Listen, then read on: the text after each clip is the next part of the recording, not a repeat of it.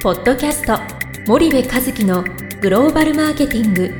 すべてはアジアで売るためには過去1000社以上の海外展開の支援を行ってきた森部和樹がグローバルマーケティングを分かりやすく解説します。こんにちはナビゲーターの東忠夫です。こんにちは森部和樹です。じゃあ森部さんあの前回はその、はいまあコロナで物理的に渡航ができなくなったので、はい。まあこの時間をうん戦略を考える時間に当てましょうみたいな話だったと思うんですはい。けど、はい。まあ、具体的にお客さんからはい。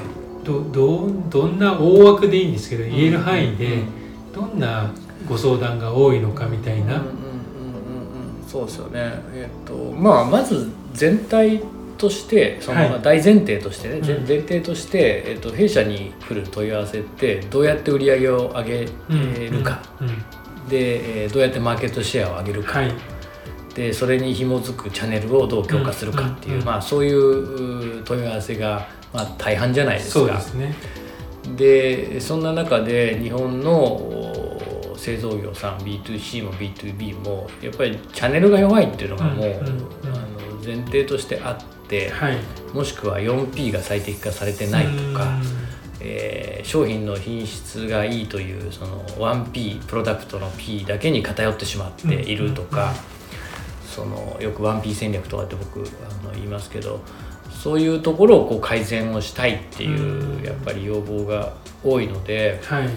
そのどうやってじゃあその B2C だったら配下数を増やしますか例えばストアカバレッジって我々言ってますけどその自分たちの商品をできるだけ多くの店舗に置くっていうことがすごく必要うんだよね。でその、できるだけ多くの店舗に置くためにはじゃあどういうディストリビューションチャンネルを作る必要があるのかっていうことをこうどういうふうに設計してそれを実行するかっていう相談、でまた、えーチャンネルを作って店舗に置かれたものがどうやってセルアウトさせていくかっていう、いわゆるプロモーションよりの BTL、ATL よりのその話。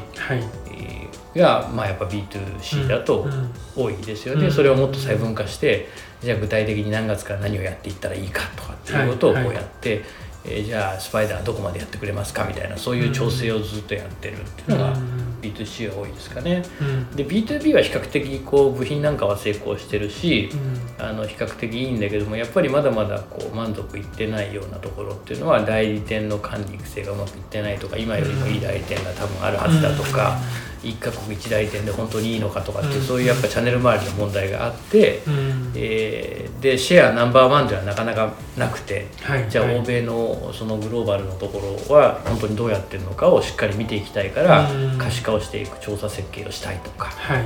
そはの調査寄りの話は結構 B2B は多いっていう印象が非常に強いですかね。うん。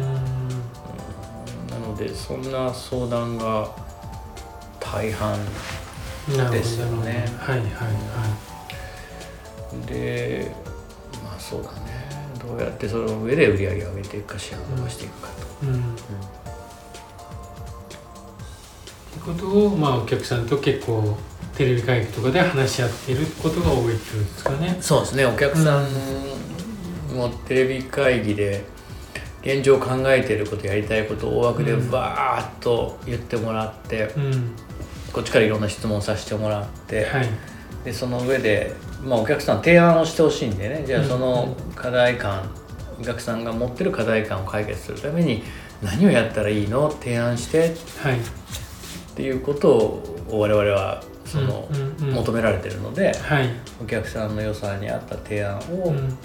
していくっていうことをや,、うん。やるんだけども、うん。そういう時間もさもう今年はこれやっていきましょうっていうのも基礎に決めたらそんなにこうゆっくり考えるっていうのまああんまないじゃない？ですね。もう一回はい走っちゃったらね、はい。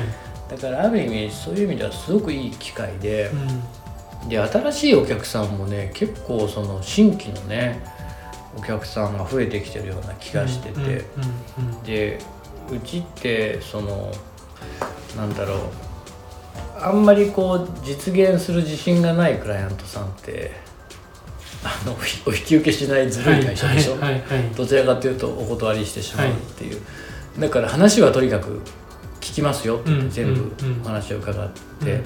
でその中で78割方こう勝たせることができるっていうものはあの引き受けてそうじゃないものは、ななんとなくこううん引き受けしないっていうケースが多いと思うんだけども、そういう意味ではまあいろんな話がこう入ってくるわけなんだけども、はいあの新規の話も結構多い気がしますかね。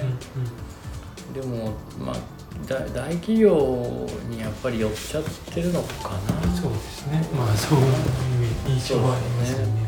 特にこのコロナになってからはその中堅中小企業で元気な感じで先を考えてっていうとこよりもやっぱ体力のある大企業に寄ってるっていうのはちょっと残念なところで、逆に言うと僕中小企業の方がそのなんだろう思いっきりしゃがめるわけだから。あのしゃがむべきところはしっかりしゃがんで海外の方にポーンとジャンプするのも身軽だからね舵切りやすいと思うし、なんか中堅中小こそ今チャンスなんじゃないのかなとは思うんですけどね、うんな感じですかね、わかりました。はい、じゃあ森部さんまあ今日はあの時間が来たので、また次回よろしくお願いします。はい、はい。ありがとうございました、はい、ありがとうございました。本日のポッドキャストはいかがでしたか？番組では森部和樹へのご質問をお待ちしております。皆様からのご質問は番組を通じ匿名でお答えさせていただきます。podcast アットマーク spydergrp.com ポッドキャストアットマークスパイダー grp.com までたくさんのご質問をお待ちしております。それではまた次回お目にかかりましょう。ポッドキャスト森部和樹のグローバルマーケティング。この番組はスパイダーイニシアティブ株式会社の提供によりお送りいたしました。